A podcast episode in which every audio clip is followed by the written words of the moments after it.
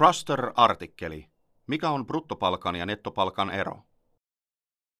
Täytät hakemusta tai lomaketta ja yhtäkkiä lyö tyhjää. Onko brutto- ja nettopalkka joskus mennyt sekaisin?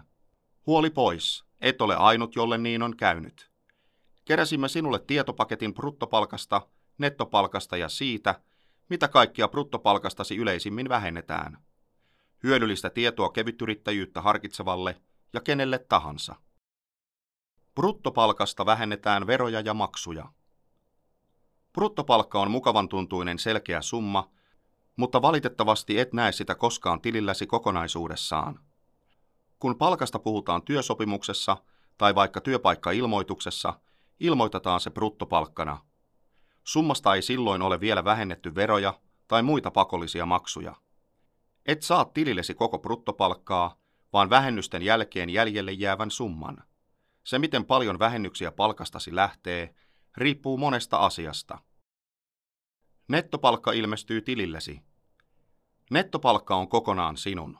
Nettopalkka on siis summa, jonka saat vähennysten jälkeen tilillesi. Vähennykset tarkoittavat lakisääteisiä maksuja, jotka työnantajan tai laskutuspalvelun tarjoajan on pakko maksaa. Sinun ei tarvitse huolehtia vähennyksistä, olit sitten perinteisessä työsuhteessa tai laskutuspalvelun kautta työskentelevä kevytyrittäjä. Voit käyttää nettopalkan miten parhaaksi näet. Omien kulujesi jälkeen tietysti. Vinkki. Kun solmit kevytyrittäjänä sopimusta, mieti tarkkaan hinnoitteluasi. Minkä verran haluat, että sinulle jää pakollisten maksujen jälkeen käteen. Kysy meiltä neuvoa.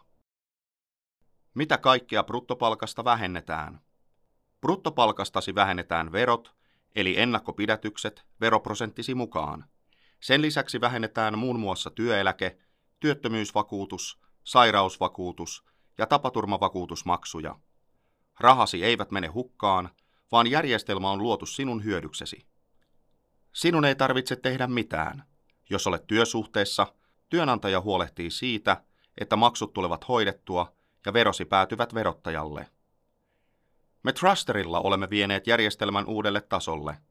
Jos harkitset kevytyrittäjyyttä, millaista turvaa juuri sinä tarvitsisit, jotta työarkesi olisi parempaa. Tutustu vaihtoehtoihin ja valitse Trusterilta sopiva palvelupaketti. Onkohan nettopalkka varmasti oikein? Tuntuuko, että nettopalkka on pienempi kuin sen kuuluisi? Tai mietitkö, oletko maksanut riittävästi ennakon pidätystä? Pidä veroprosenttisi ajan tasalla, jotta vuoden loppupuolella ei tule ikäviä yllätyksiä. Koko vuoden ansiota on ehkä vaikea ennustaa etukäteen, mutta verottaja haluaa silti jonkinlaisen arvion. Jos ansaitsetkin enemmän mitä luulit, veroprosenttia kannattaa vähän nostaa ja toisin päin. Voit muuttaa veroprosenttiasi netissä koska tahansa, ja se kannattaakin. Et tule maksaneeksi jatkuvasti liikaa veroja, tai vielä ikävämpää, sinun ei tarvitse maksaa veroja jälkikäteen mätkyjen muodossa.